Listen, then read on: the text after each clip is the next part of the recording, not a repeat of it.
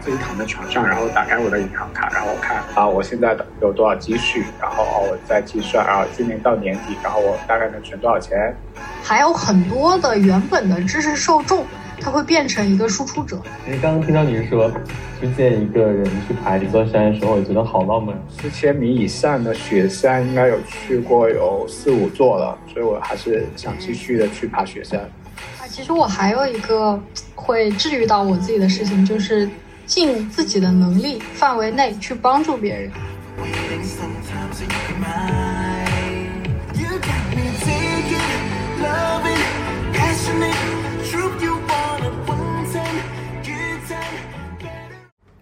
嗨，欢迎来到今天的披萨还在冰箱。相信大家都看到了最近上海快要解封的消息。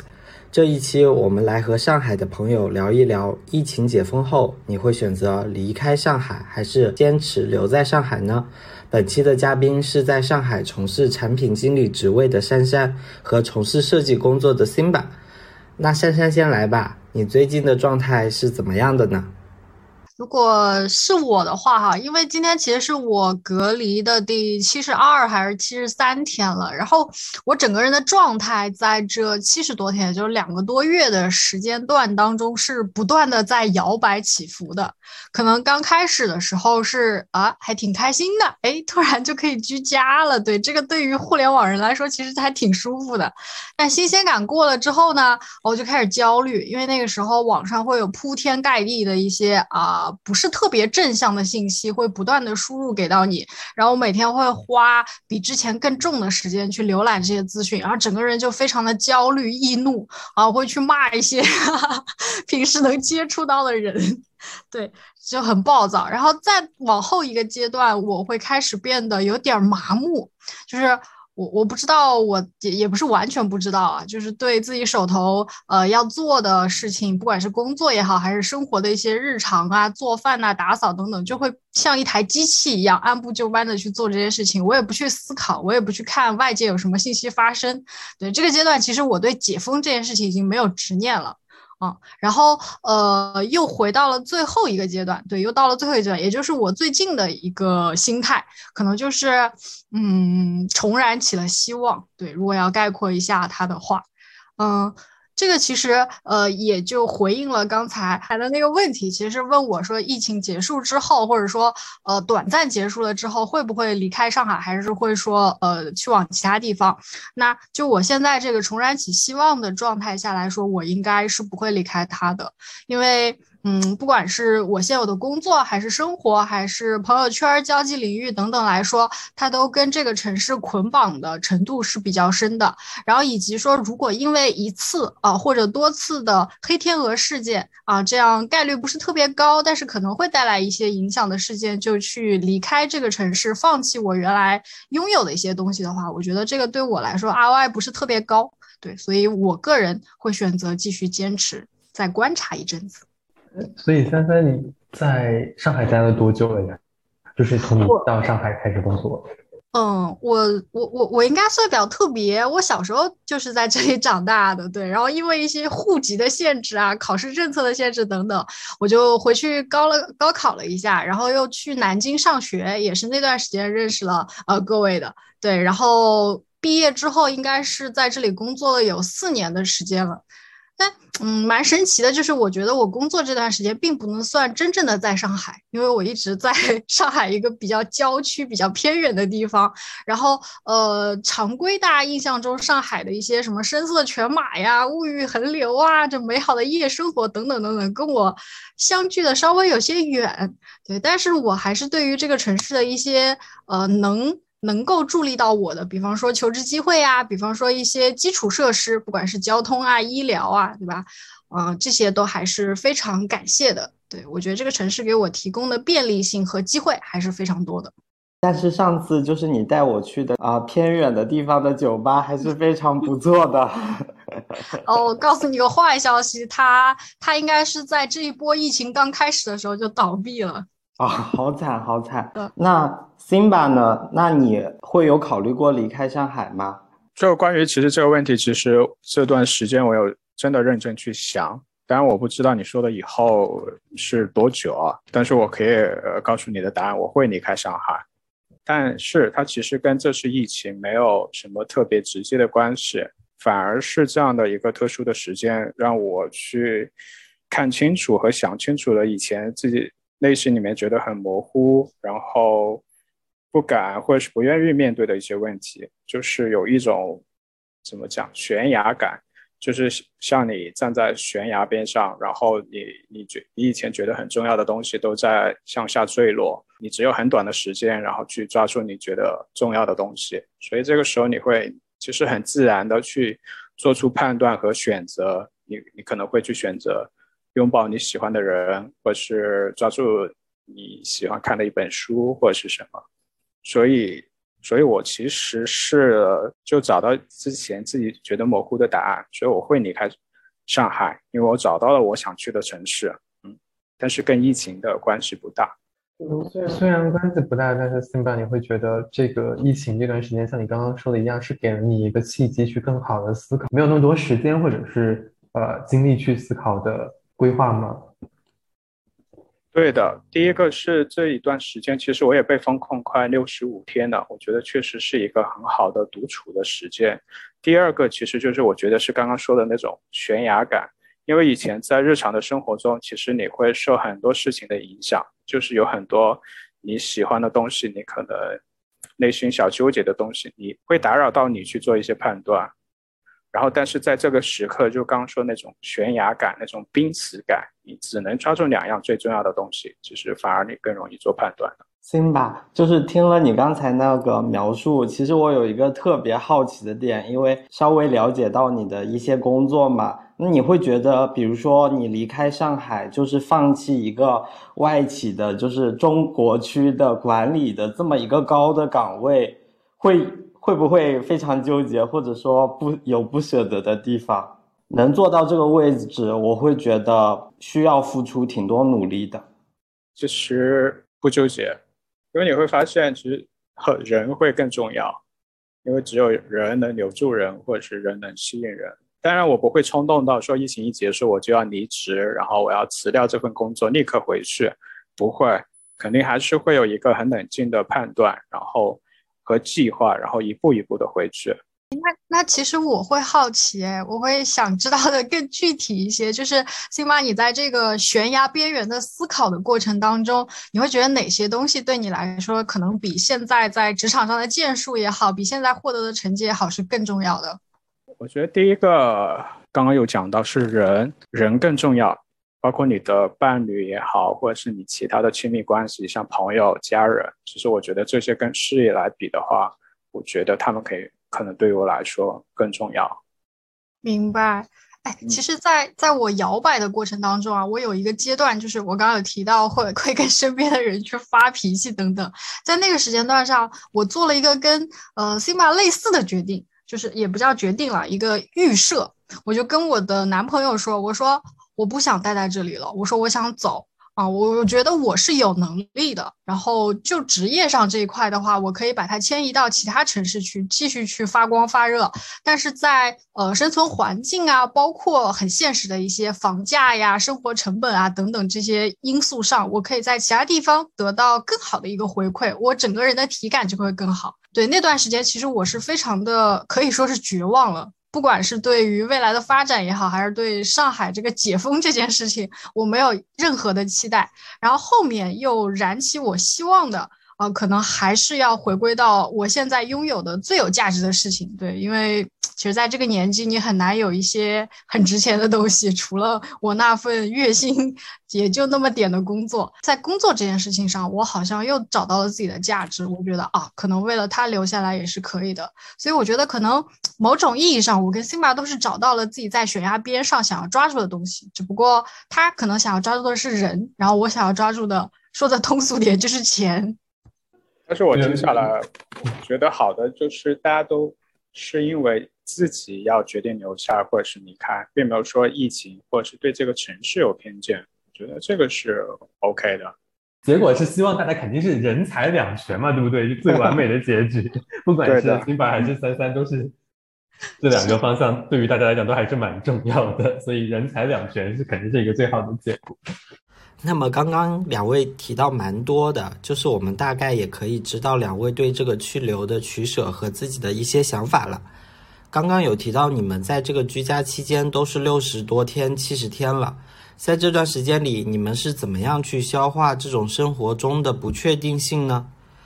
有什么样的方式去排解当时心情可能会比较低落，或者说这种焦虑呢？哦，我可能是一个比较外向的人啊，那个什么 MBTI 测出来我是那叫啥 ENFP 排。解一些焦虑的方式，一方面啊，不得不提的是秩序的逐步稳定。我觉得，呃，在混乱的情况下，你想要去把自己的心慢慢沉下来，其实是挺难的一件事情。至少以我目前的道行，我可能做不到。所以说，外部秩序的稳定，包括部分外卖的恢复呀，还有小区的团长呀，他们慢慢的站出来啊，还有这个居委的一些组织啊，发菜啊、发米啊之类的，这个其实是给了我蛮大一部分的信心和情绪稳定的基础的。然后，另外在个人层面的话，呃，前期我会减少自己对于外部媒体信息的一个输入，因为，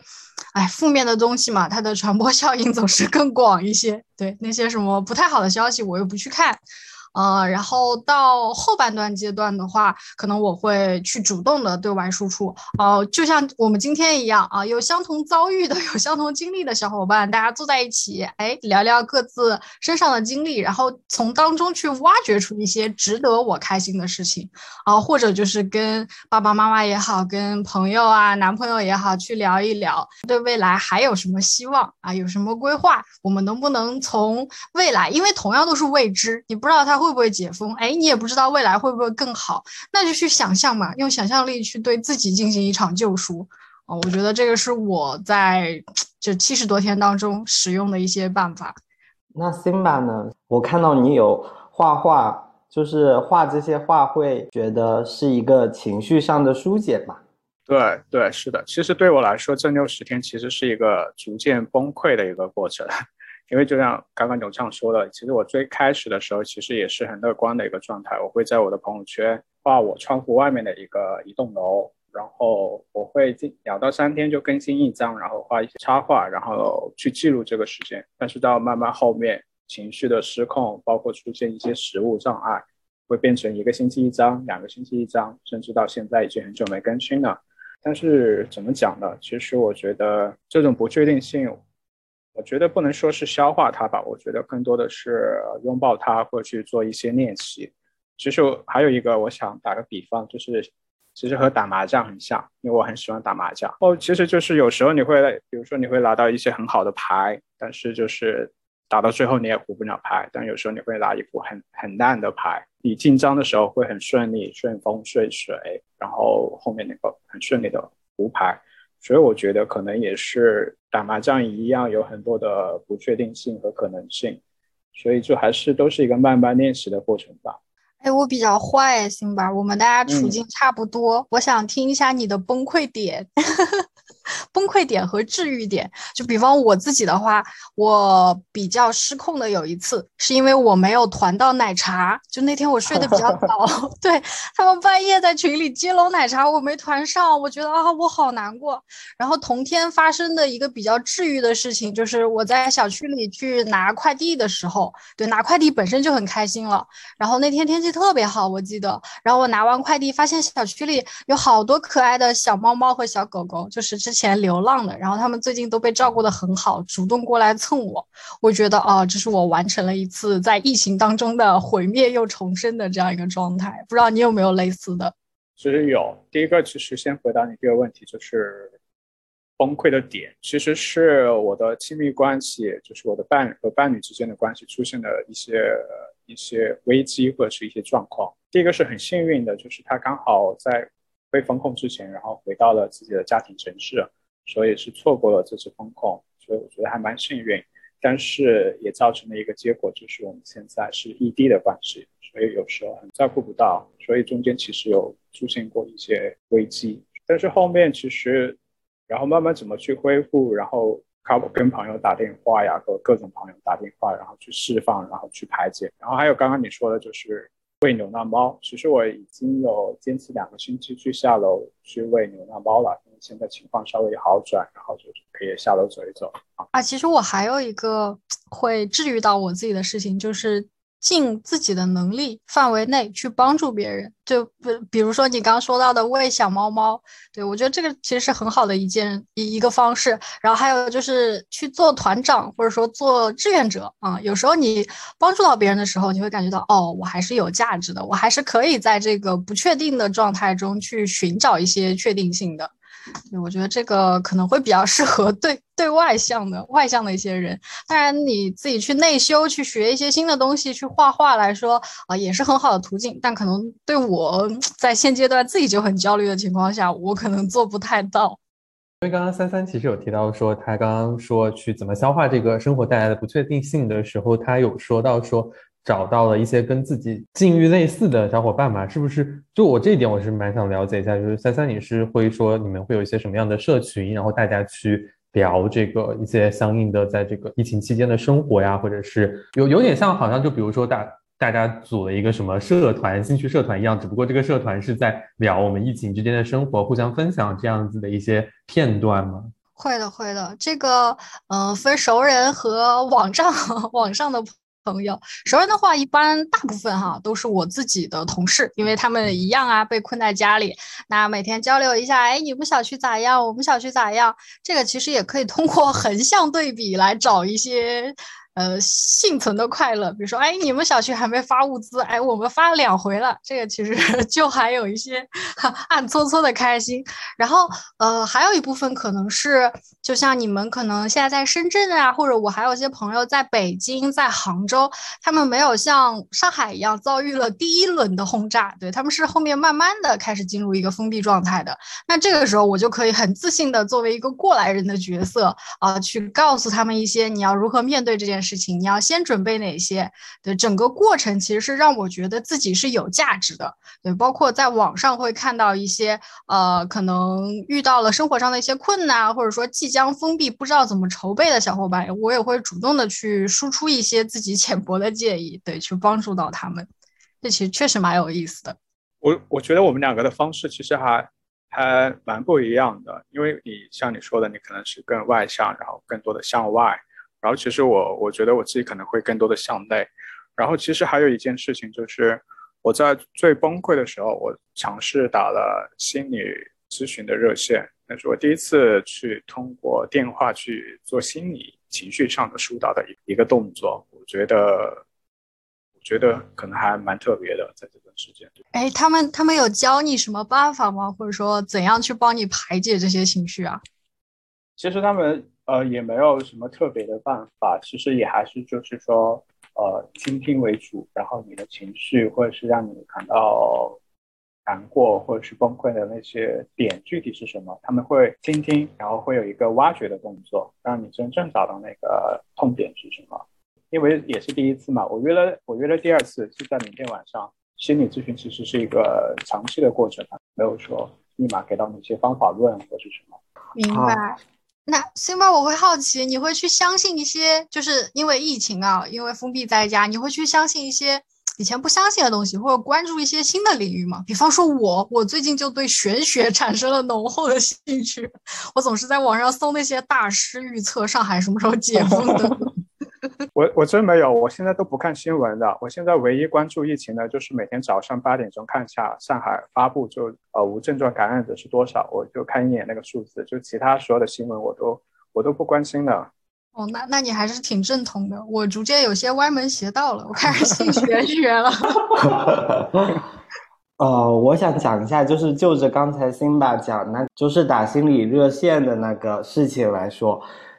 其实我也打过那个心理咨询热线了，就是因为可能很多人会觉得像我这种人就是属于比较外放型的，大家都说我是社牛，应该就不会打心理热线。其实我给大家大概讲一下，就是心理热线它是怎样来疏导你的吧。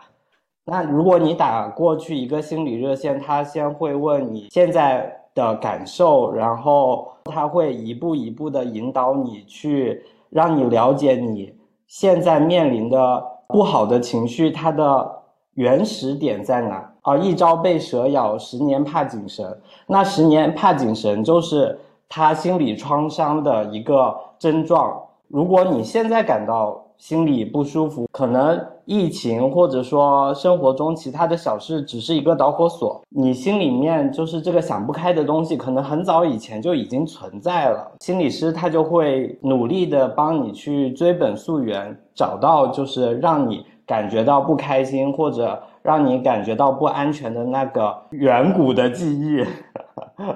呃，所以我觉得，呃，大家也不要对那个心理咨询热线那么抗拒啊。就打那个热线，也不代表自己就是一个特别 emo 或者特别抑郁的人。像很多很乐观、很阳光的人，如果有的时候想不通，或者有的时候啊想忘记一些事情忘不掉的话，都可以去打打这个热线。对自己的心理健康是没有坏处的。就结束完这个话题，我们可以期盼一些更有意思的东西。就是我们也知道上海马上就要呃全面解封、全面开放了嘛。那大家有没有畅想过，就在全面开放之后，自己要去做些什么？因为我知道 Simba 是比较喜欢户外的嘛，在疫情解封之后去徒步吗？会的，会的。因为其实我在刚封闭一个月的时候，发了一个朋友圈。我说等疫情结束，我说我两件事情，第一个就是去爬一座山，第二就是去见一个人。爬山是一定要爬的，然后跟朋友也已经约好了。呃，因为其实我之前一直在成都工作，然后其实也工作蛮多年。因为我觉得最好的就是从成都你会很容易的就去呃到达一座雪山，因为整个川西有很多海拔不一样的雪山，然后你都很容易去到达。然后你也不用花太长的时间，可能就是一个周末或者是两三天就可以提供一个往返。因为现在其实我有自己去数，就是我四千米以上的雪山应该有去过有四五座了，所以我还是想继续的去爬雪山。然后另外一个就是说去见一个人，但我可能觉得现在一个人还不够，我要去见一群人，因为确实这段时间跟各种朋友去聊天。然后他们有说，哎，你们吃的怎么样呀？也看新闻，看到上海的物资很紧张，说物流开放了，我要给你寄我们这边的好吃的东西。我我我说我不要，我要我要亲自来吃，然后坐在你们旁边，比如说广式的、川式的或者西安的、重庆的，我说我我要亲自来坐在那个地方吃，我不要你们给我寄的快递。比较幸运的就是还有很多的年假没有用，所以我觉得下半年应该可以有一个很长的假期去见朋友和去爬山。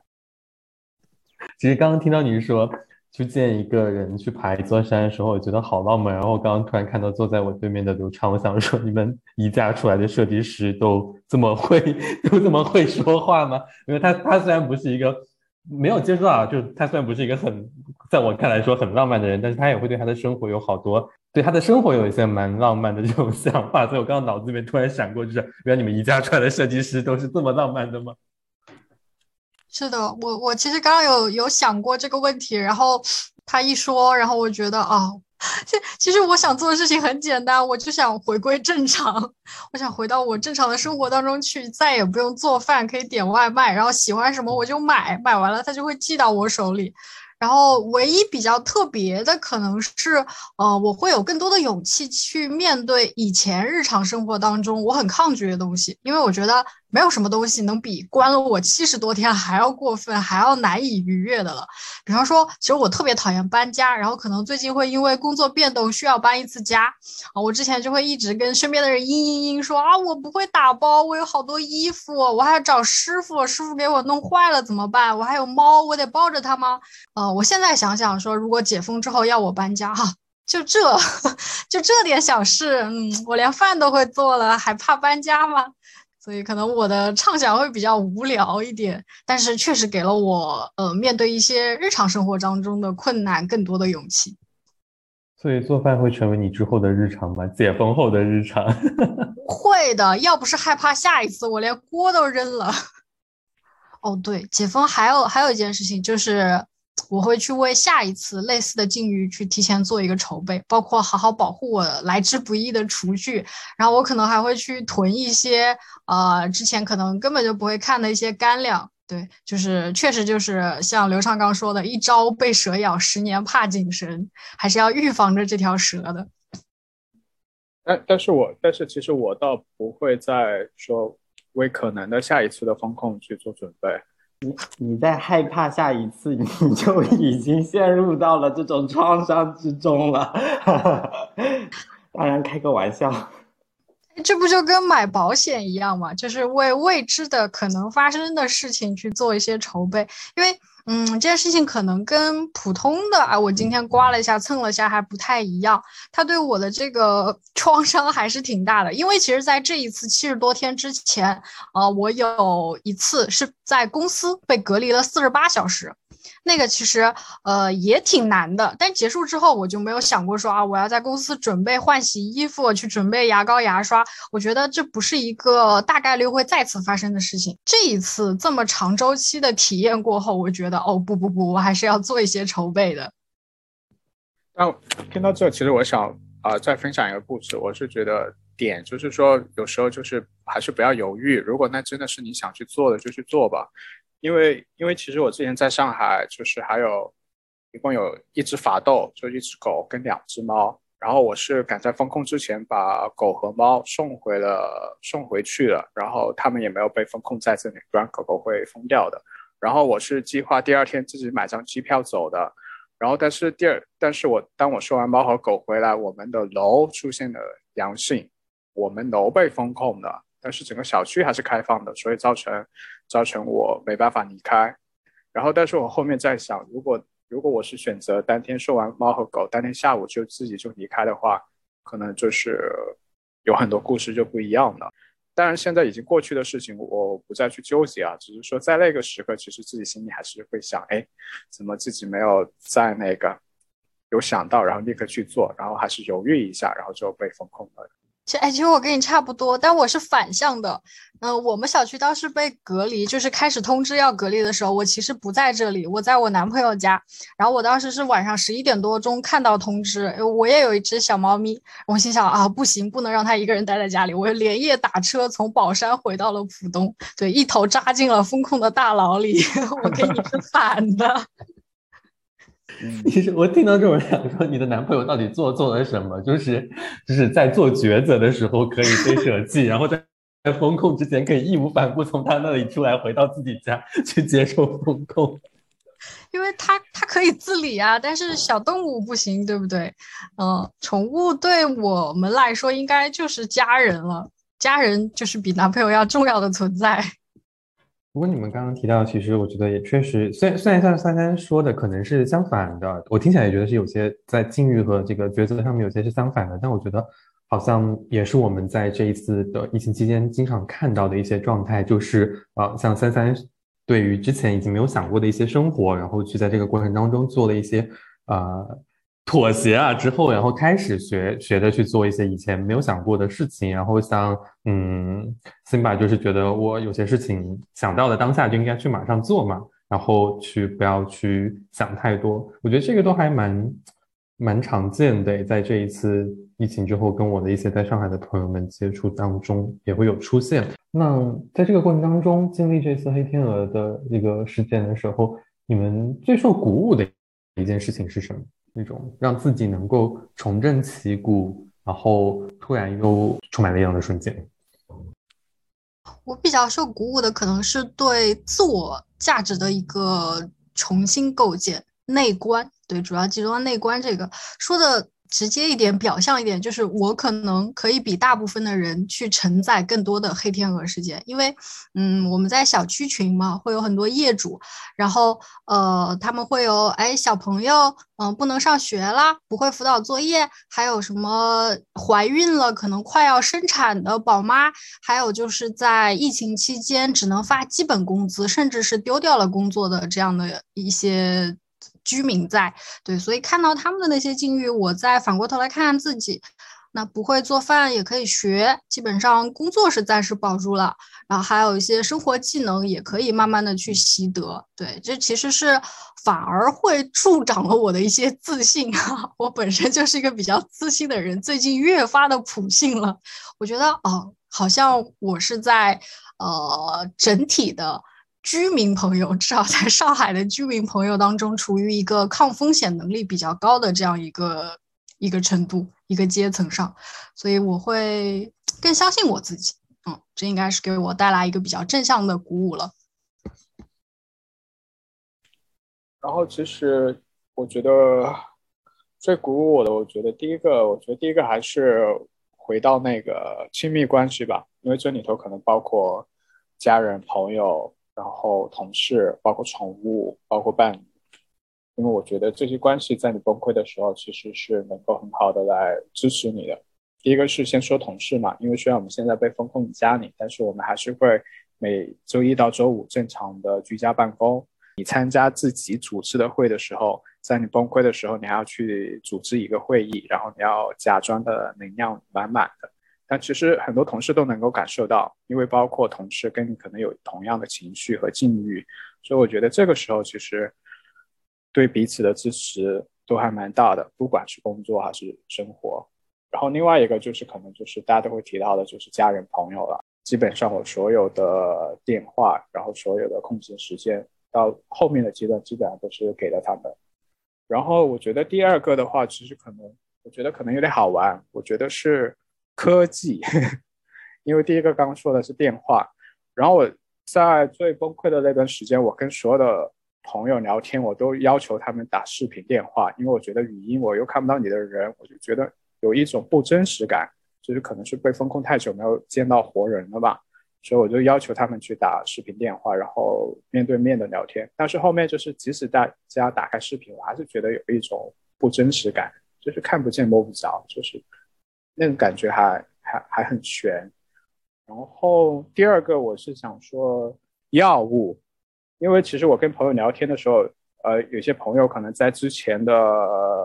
呃，过去的时间里也遭遇了一些情绪上的崩溃，然后他们有咨询心理医生，然后甚至有一些朋友已经呃开始服药了，然后他们也会给我推荐一些就是助眠的药或调节情绪的药，然后还给我去描述那个药，就是你吃完会有一种麻木不仁的慈祥感，就是你不开心你也不快乐，但有一种慈祥感。我我觉得可能自己还没有到要用药的那个程度，但是就是通。听了他描述之后，我还其实蛮有好奇心的，然后我有试着去去买了一板那样的药，但他后面有回来跟踪我说那个感觉对吗？我说特别对，就是有种麻木不仁的慈祥感。我不知道真的是药物的作用，还是我自己心理暗示的作用，但我觉得还真的蛮神奇的。哦，你好酷哦！麻木不仁的慈祥感，你会觉得很安心。哎，我之前有类似的经历，在隔离之前，我是吃那个。它应该会带来类似的就是情绪非常的稳定，不喜不悲。然后那阵子我也会觉得自己很酷，我像一个只会工作的机器。然后最近可能 对最近可能没有在吃那个了，但是我开始吃。我晚上会睡不好，因为嗯白天哪怕你再外向再乐观，你躺在床上闭上眼的时候，你就会觉得啊。生活还是不太一样了，好像还是有一些部分被抽离掉了，或者说它逐渐的在悬崖边上在不停的往下坠落。对，所以我嗯，最近两个月吧，应该是我吃个高频时期，需要一些药物来帮助助眠。如果能依靠一些外部的力量来获取一些身体上的健康的话，我觉得其实蛮好的。因为其实还有一个可能大家会经常用到的方法，可能就是喝酒，通过酒精，自己心里还是有一个障碍，就是因为你一个人封控在家里嘛，你你没那么你没有安全感，你不敢喝多了，就是如果你带着不敢喝多的情绪去喝酒，就就反而会会很尴尬，就是也会担心自己喝多了会不会出现一些危险的情况，但是你又明明想想借酒精来抒发一些情绪。我我不选酒是因为我买不到酒，我隔离 的时候，隔离初期，好多酒。我初期有喝，喝到最后就确实挺开心的啊。可能我比较没心没肺吧，我完全不担心自己在家会有什么问题，我就喝嘛。喝完之后发现哦，买不到了，行吧，我的快乐源泉消失了一条。嗯，虽然虽然我也。很喜欢喝酒，并且也觉得喝酒是一个可以就是缓解情绪啊，或者是啊缓解一些压力的方式。但是我想说，我们是个健康的节目，要给听众朋友们一个提醒，就是谨遵医嘱使用药物。也给也给两位一个提醒，对。哎，我会有一些软性的方法哎，我最近开始看女主播，我觉得。哈哈就是所有跟新闻时政不相关的东西，都可以让我短暂的陷入虚假的快乐中。那女主播跳跳舞，对吧？我给他们送送礼物，然后我有时候还会看小说，之前可能很少看，最近会看的稍微凶一些，就是暂时让自己和焦虑的外部大环境去隔离开来，给自己一个简单的、简单单纯的小天地。然后，然后我其实我会我看到好多纪录片，在这个期间，第一个是当然是关于吃的，就是刚刚说了之前胃口不好吃不进东西，我就会尝试去放一些关于吃的的一些纪录片或者是节目，然后去尝试让自己更有食欲。当然看的更多的还是就是行的纪录片，因为刚刚说我喜欢去爬山，然后出去玩，然后去看了很多关于这类的纪录片，我觉得还还蛮治愈的，看很多关于西藏和新疆的。就是你们刚才谈到的那个啊酒精的话题，就让我想到之前的一个电影，就是叫《酒精计划》，里面描述的也是一群老师，就是为了逃避中年的无形的压力，然后开始啊每天上课之前喝一点点酒，然后他们像做科学实验一样测试，呃一个人在喝多少酒之后去上课，这个人会崩溃。当然，这个电影里面最后。很惨烈啊！但是能感觉到，就是当有生活的压力来袭的时候，就是大家都会呃习惯性的去借助呃酒精来缓解一部分这样的压力。对，我觉得这是很正常的事情。然后像我如果工作压力特别大的话，我也会经常看一些工业糖精的电视剧啊、电影啊，就是跟着他们一起哈哈哈哈笑。就嘲笑他们演的很烂啊！这笑过去之后，至少你不会再想到就是工作或者说现在面临的一些糟心事了。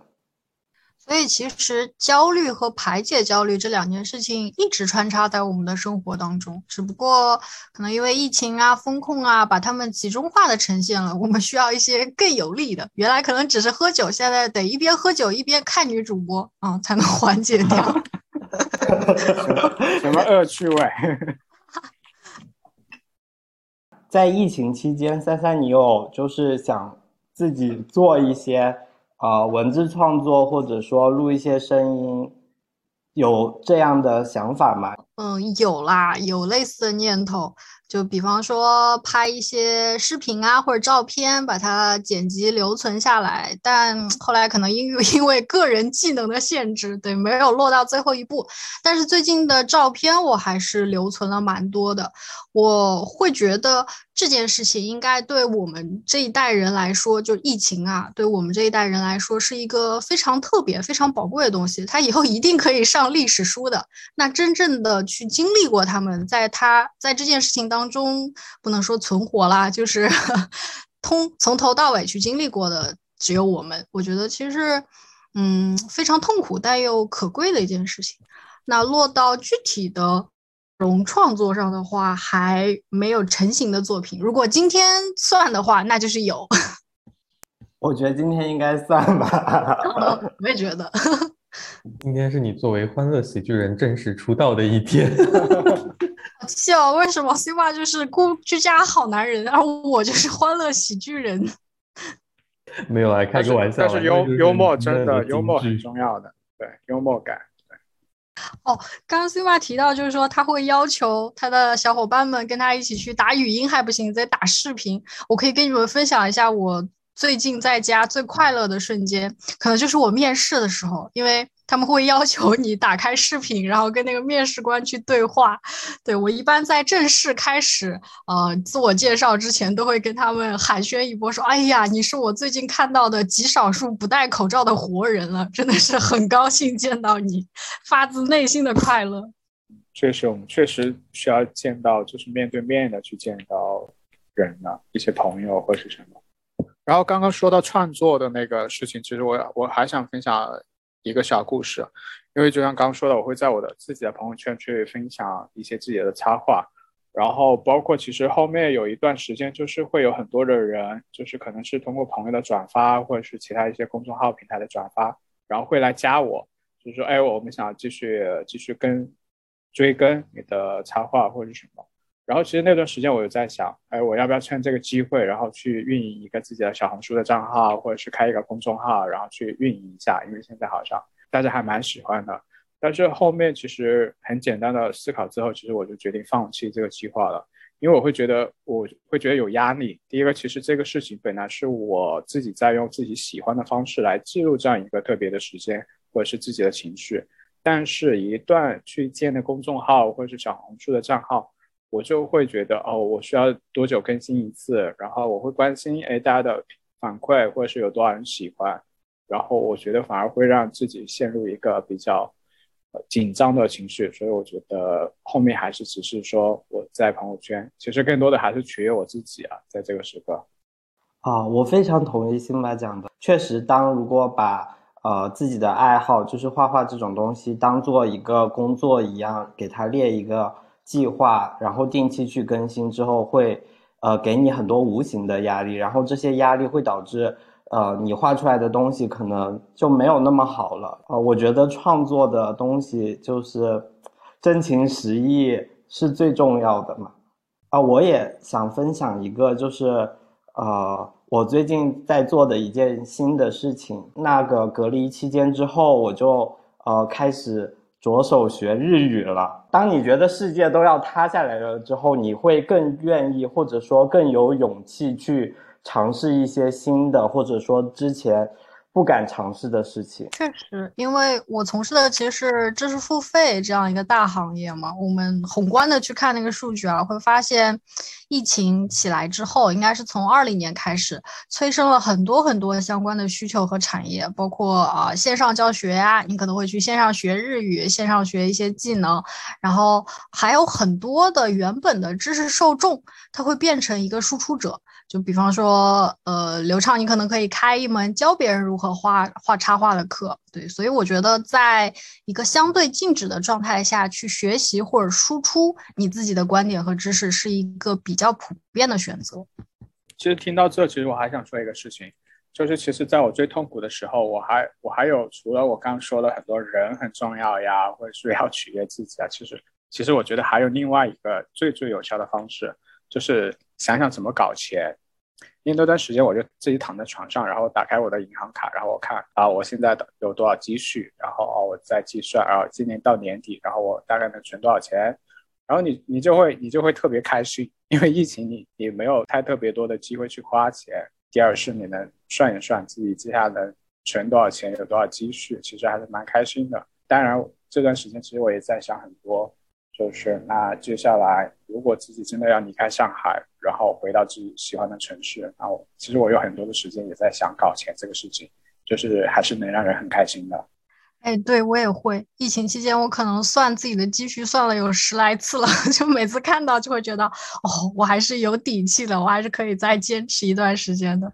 包括 想要跳槽，想要寻求更大的平台，本质上还是对钱的一个追求。它对我来说，应该，嗯，更像是一种安全感。因为，哎，就我之前欢乐喜剧人的部分，你们也应该知道，我不是一个特别倾向于把自身的安全感建建立在其他人身上的。哪怕是爸爸妈妈，我觉得他们可能，嗯，有时候会不能提供这样的一些支持啊，或者安全感啊。不要说男朋友了啊，男人不重要。对，所以我觉得 钱这个东西真的是非常实在。然后在安全感这一块，它的效力、它的放大系数是巨高的。对，是的，就是道理大家都懂，但是情绪和钱是最厉害的。是的，其实其实与其说是钱，我觉得从刚才整个今天沟通下来，会觉得，嗯，还是有一些实在感的物质的这种条件，会能够给大给到大家更多的一些安全感，或者是去更对我们的未来有一些信心啊，或者是实在感这样子的一个感受吧。听完下来，我觉得不管是奶茶还是钱，还是说呃，就是食物这件事情。那我们今天的时间其实也差不多了。录之前没有想到两位的这个内容真的非常的精彩，让大家看到了挺多在这一段时间以来，在上海的朋友们、同事们，大家都是去怎么想的，以及去怎么过好这段生活的。我觉得是蛮有意思的一段对话吧。最后我再重新讲一下，就是具体为什么会做这一期播客的一个契机。就是在我们上一期播客发完了之后，也是一个前同事，然后在下面留言，这个播客很好，但是他觉得说我们三个有点呃过于的关注自己的事情了，因为他也是一个在上海工作和生活的朋友嘛，就确确实实，就当你远离上海或者远离疫情。爆发的地方之后，我们很容易陷入把上海的疫情数据或者别人隔离在家这样一个状态当做一个新闻，就已经缺缺乏这种实体的实感了。它更像是一个历史事件。通过这样聊天或者说这样连接的方式，我们也能更加清晰的了解说，在上海的朋友到底是生活的怎么样。然后虽然对做不了什么帮助吧，但是。啊，我们也想表达，确确实实，呃，我们很多人在很多时候对于他人的关心是比较少的，比较容易陷入到一个冷漠的状态里面。对，然后希望听听到这期播客的人可以更多的去关心身边的人，特别是在 上海的朋友。好，那这期播客就录制到这里了，再次谢谢两位嘉宾。不客气，解封再见。解封再见，解封一定要去找你们玩。对，要么要么我们去上海，要么你们来深圳。对，非常非我我是非常期待，就是有机会可以跟你们线下见面，就尤其是三三，我觉得因为我们两个性格是会那种非常合得来的人。好的，期待了，期待期待期待。